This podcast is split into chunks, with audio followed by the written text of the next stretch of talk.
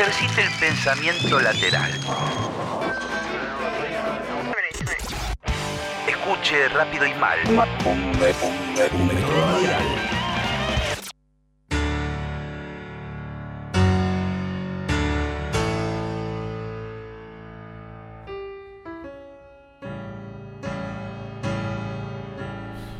Auspicia veremos qué pasa en la provincia de Formosa. La provincia de Formosa, una provincia que existe. Auspicia veremos qué pasa. Silobolsas, la nuestra.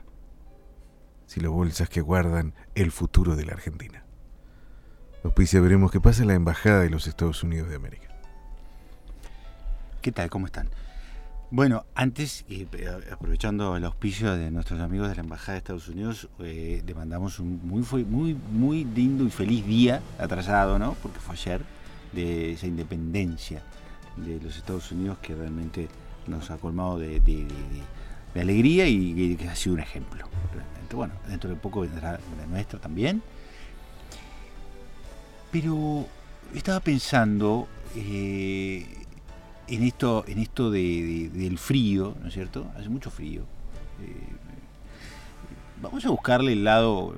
En algunos lugares ha nevado, ha caído nieve, ha sido muy divertido eso. Lugares, bueno, yo voy a algunos lugares donde siempre está nevando, ¿no es cierto? Pero en Mar del Plata, en la costa atlántica y todo eso. El frío, que tanto problema parece que trae, también trae algunas otras cosas. Por eso tengo de invitado a Fernando Malvez, que es especialista en biotermia. ¿Qué tal, Fernando? ¿Cómo te va? ¿Qué tal, Alan? Un gusto para mí estar acá otra vez. Sí. En tu programa, que siempre es un placer venir y también escuchar, ¿no? Sí. Bueno, gracias por venir. También el economista. No, gracias a vos por invitarme a tu programa. Siempre un enorme placer venir. No, por favor. Hay una cosa que existe aún, parece, y se llama peronismo, ¿no es cierto? Bueno, sí. Lamentablemente sí. Un cáncer que no hemos podido extirpar de este cuerpo que somos los argentinos. Está esparcido, es un cáncer que todavía está esparcido. Qué linda observación, porque la tenemos como invitada a María del Carmen Siberiano, que está con nosotros aquí, es escritora y es autora del libro Un Mundo Sin Peronismo. Ah, qué buena idea. Porque he leído en el libro que vos decís, bueno, está en la Argentina, pero está en el mundo en también, María del Carmen. Alan, en el mundo. Hay peronismo así en el mundo. Sí, con otros, va tomando otros nombres. Va tomando otros nombres, pero la esencia es la misma. Y el objetivo es ese, ¿no? El título de mi libro habla claramente de la necesidad de llegar a eso. A un mundo sin peronismo. Sin peronismo. Es fascinante cómo descubrís que el norcoreano, sí, es un peronista. ¿También? Claro. Está peinado. Claro. Rafael Maduro también es un peronista. Rafael Maduro, claramente. Sí, es un peronista. Claramente. Y mirá cómo están, ¿no? Cómo les va a su país. No puede hacer nada. Mirá cómo les va. Haces algo y... Sí. Este programa no estaría en Venezuela al aire. Por supuesto que no. Quisiera, por la fecha, ¿no?, que hoy mencionabas, quisiera agradecerle a toda la Embajada de Estados Unidos que me invitó y que me regaló unos pasajes en un crucero en Nueva York. Gracias al embajador. Te han regalado, saliste en el sorteo. Yo estaba con el número en la mano. Sí, vos estabas, Alan. Sí, pero no pude salir. Qué mala suerte, Alan. Pero qué bien que comimos, Alan. Mala suerte. Qué rica bebida. Me pasa a veces que me quedo como caliente con algo y dice, me compré unos boletos. Igual. Claro, no salgo, voy igual. ¿Qué le voy a hacer? Bueno, porque en eso, la vida es una sola, y en eso también se juega un poco lo de la biotermia, ¿no es cierto? La biotermia, el frío. Yo soy médico especializado en biotermia y economista.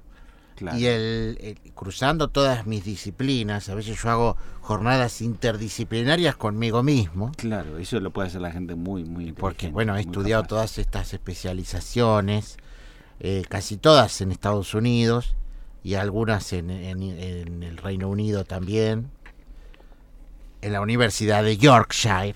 Claro. ¡Ay, qué bien! Y ahí lo que se ha desarrollado es una teoría que tiene... La biotermia explica la conducta humana ante el frío, ¿no es cierto?, y el calor, ante la temperatura, cómo el humano reacciona ante diferentes temperaturas, porque el jamaiquino tiene una tendencia a convertirse en un negro drogadicto y, en todo caso el alemán claro, en ser una persona blanca y trabajadora. ¿Por qué se dan estas cosas? ¿Por qué se hacen esos autos? La biotermia un poco trata de explicar esto y llega a algunas conclusiones que algunas se pueden aplicar en la Argentina, sobre todo con esta temática de si el frío mata o si el frío expone una realidad intrínsecamente económica, ¿no es cierto, Alan? Sí. Una respuesta, una primera respuesta apresurada, hice muchísimo, como necesitaríamos más datos y todo, es que no tiene nada que ver. El frío existió siempre y esto no significa que haya más desigualdad, que haya un muerto por hipotermia, porque en realidad ese muerto por hipotermia es una persona que no se pudo adaptar. Claro. Y el que no pueda adaptarse molesta. Claro. Si fuese esto una... Si fuésemos una jauría de monos y hay un mono que no puede saltar o trepar un árbol, ese mono está condenado a morir. Ajá. O si se muere si le da calor y se muere de calor. Bueno. En África, imagínate que es un mono que no puede vivir en África. Claro. Bueno, si una persona muere de frío en Argentina, esa persona estaba condenada a morir. Gracias, Fernando, por todo. Sí. Gracias a ustedes. Bueno, además el frío a veces es tan lindo, ¿no? Cuando la otra vez que fuimos a esquiar allá, los Alpes, hacer angelitos con la nieve. Los Alpes suizos. Sí. Me encanta eso. Eso es muy lindo, muñeco de nieve. En Minnesota solíamos hacerlo con papá. Claro. Angelitos de la nieve. Uno se echa de espaldas y mueve los brazos. Claro, y eso se hace en angelitos de la nieve. Eso es muy lindo. Sí. Bueno, el libro está vendiendo mucho. El libro está vendiendo porque hay mucha avidez. Por suerte no son solamente los libros de algunos los que venden mucho, ¿no? Algunas. Bueno, dicen que venden. Hay un informe que el otro día vi que no están todos guardados en no, claro, Alan, vos viste como básica. Lo fácil que es para la industria editorial y los medios mentir un poco sobre el marketing, si se vende tanto y en realidad no se vende tanto. No, ese libro yo te aseguro que no se vende. Y, pero sí un mundo sin peronismo que nos da una esperanza. Sí. El título ya a mí me da como una cosa. Sí, porque esa es la idea, ¿no? Tener esa idea. Claro, que nos movilice, ¿no? Que nos llene de entusiasmo. Existe la posibilidad de un mundo sin peronismo. Claro, eso es lo que propone el libro. Sí, hay que proponérselo cada uno en su casa. Hay una gran cantidad de... El mundo está volviendo a un concepto donde ya el domingo y el aguinaldo son cosas del pasado. Son cosas del pasado, obviamente. Son cosas del pasado. Sí. La jornada de 8 horas. Todas esas cuestiones que ha dejado el peronismo. Claramente.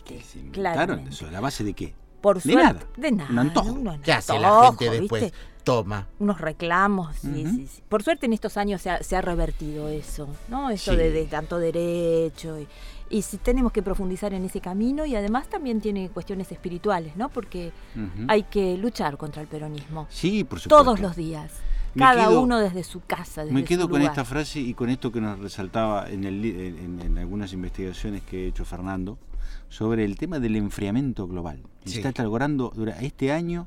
Tenemos la primera prueba. En eso. Claro, ¿qué hace la gente? No usa, no derrocha la energía. Claro. Eso nos va a permitir un mundo más sustentable, con menos humanos, pero más sustentable. Muy bien, les agradezco a los dos. Gracias, Alan. Después veremos qué pasa y nos vamos con nuestro himno nacional. Vamos después a Nueva York si querés. Es para dos. Yo te quería pedir que me traigas, que me pidan un remis. Yo te puedo pedir. Porque vine sin el auto. Ya no salgo más con el auto.